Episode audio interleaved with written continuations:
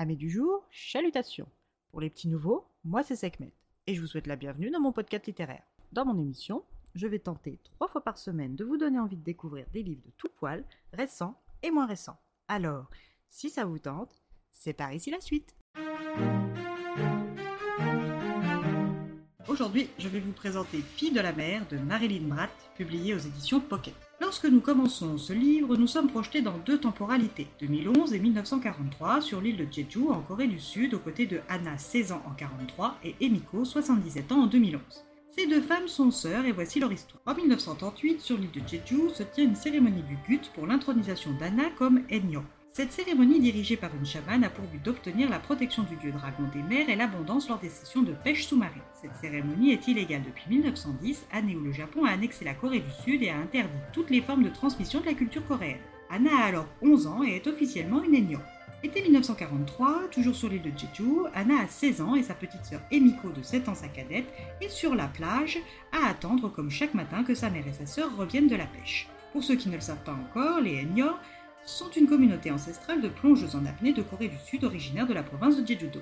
Mais ce matin ne va pas se dérouler comme les autres. Anna, qui vient de remonter à la surface, aperçoit une silhouette s'approchant de la plage où attend sa petite sœur Andy. Ayant à sa naissance fait le serment de la protéger et n'apercevant pas sa mère encore dans les profondeurs marines, Anna rejoint la plage le plus vite possible. Lorsqu'elle y parvient, elle n'a pas d'autre choix que d'attirer l'attention de ce soldat japonais sur elle pour sauver sa petite sœur. À cette époque, en plus de l'occupation japonaise, le monde est en guerre de très nombreux enlèvements ont lieu un peu partout dans le pays pour contribuer à l'effort de guerre et soutenir l'empereur Hirohito. Leur père les avise en garde de nombreuses fois sur les dangers liés aux soldats japonais, mais Anna doit protéger sa sœur. Le caporal Morimoto jette donc son dévolu sur Anna sans remarquer la cachette d'Emiko et embarque celle-ci. Elle ainsi que d'autres jeunes filles sont embarquées au poste de police où elles doivent décliner leurs identités ainsi que celles de leurs parents. Anna se déclare orpheline et se renomme Kinjangta, un mélange du nom de son père et de sa mère. Elle est ensuite conduite jusqu'à un ferry pour rejoindre le continent. Durant la traversée, elle est conviée, si l'on peut dire cela comme ça, à la cabine du caporal Morimoto. Ce dernier la viole sans trop de sauvagerie et lui explique qu'il lui fait une fleur, car de 1, maintenant elle n'est plus vierge, et de 2, elle sait ce qui l'attend, ce qui n'est pas le cas des autres passagères.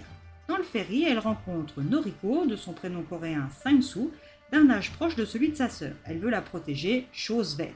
La pauvre petite ne survivra pas au voyage. Anna, qui signifie un ou premier-né en coréen et fleur en japonais, n'a pas eu jusqu'à présent besoin de changer de prénom, mais lorsqu'elle arrive à sa destination en Mandchourie dans l'auberge située en race campagne chinoise, elle va devoir s'y résoudre. Cette auberge est un bordel dédié aux soldats japonais qui sont stationnés dans la région depuis l'invasion et la conquête de la Mandchourie en 1931. Anna va faire la rencontre de Keiko, une ancienne geisha, de Tsubaki, Camélia, Inata, Tournesol, Kiku, Chrysanthème, Ayame, Iris, Riko, Jasmin, et elle va devenir Sakura, fleur de cerisier, afin de compléter les sept chambres que compte le bordel. Le calvaire de Hana va commencer réellement derrière ses murs. Elle qui pensait Morimoto pervers et violent, les 15 à 20 hommes qu'elle reçoit par jour le sont encore plus. Hana n'a qu'une envie, mourir, mais sa voisine de chambre Keiko lui explique qu'elle doit vivre pour revoir les siens. Anna aura-t-elle la force? Parallèlement, nous rencontrons Emi, pêcheuse Enyo, depuis 60 ans, mère de Iyun, 61 ans, et de Yunwi, 58, grand-mère de Youngsuk. Elle est gravement malade du cœur et elle se rend pour la dernière fois à Séoul voir ses enfants et participer à la manifestation du mercredi. Cette manifestation a lieu chaque semaine depuis 1992, date à laquelle la première femme de réconfort a parlé. Depuis, des manifestants protestent et réclament la reconnaissance par le Japon de ces crimes de guerre faits contre les femmes coréennes durant la Seconde Guerre mondiale. Et Miko, elle cherche des traces de sa sœur Anna. Sur les conseils de sa meilleure amie Jinki, elle cherche à se défaire de son Han et à avouer la vérité de son passé et la raison pour laquelle elle veut à tout prix participer aux manifestations du mercredi devant l'ambassade japonaise de Séoul malgré son malaise cardiaque. Pour le petit info, le Han est un fardeau que de nombreux Coréens portent. Il regroupe la peine liée aux membres de familles tués, affamés ou enlevés, les voisins délateurs et dénoncés, car tout le monde avait souffert sous l'occupation japonaise pendant la guerre et aussi pendant les trois ans qu'ont duré la guerre de Corée. Tous ces peines et ces hontes constituent le Han. Les enfants d'Amy s'interrogent. Qui cherche-t-elle? Amy sait qu'en répondant à cette question, elle ouvrira une trappe scellée depuis six décennies et plus aucun moyen de la refermer. Derrière cette porte se trouvent les mensonges, la souffrance, la peur, l'inquiétude, la honte. Emiko est-elle prête? Aura-t-elle assez de temps pour trouver des réponses et du soulagement? Seule la lecture vous répondra.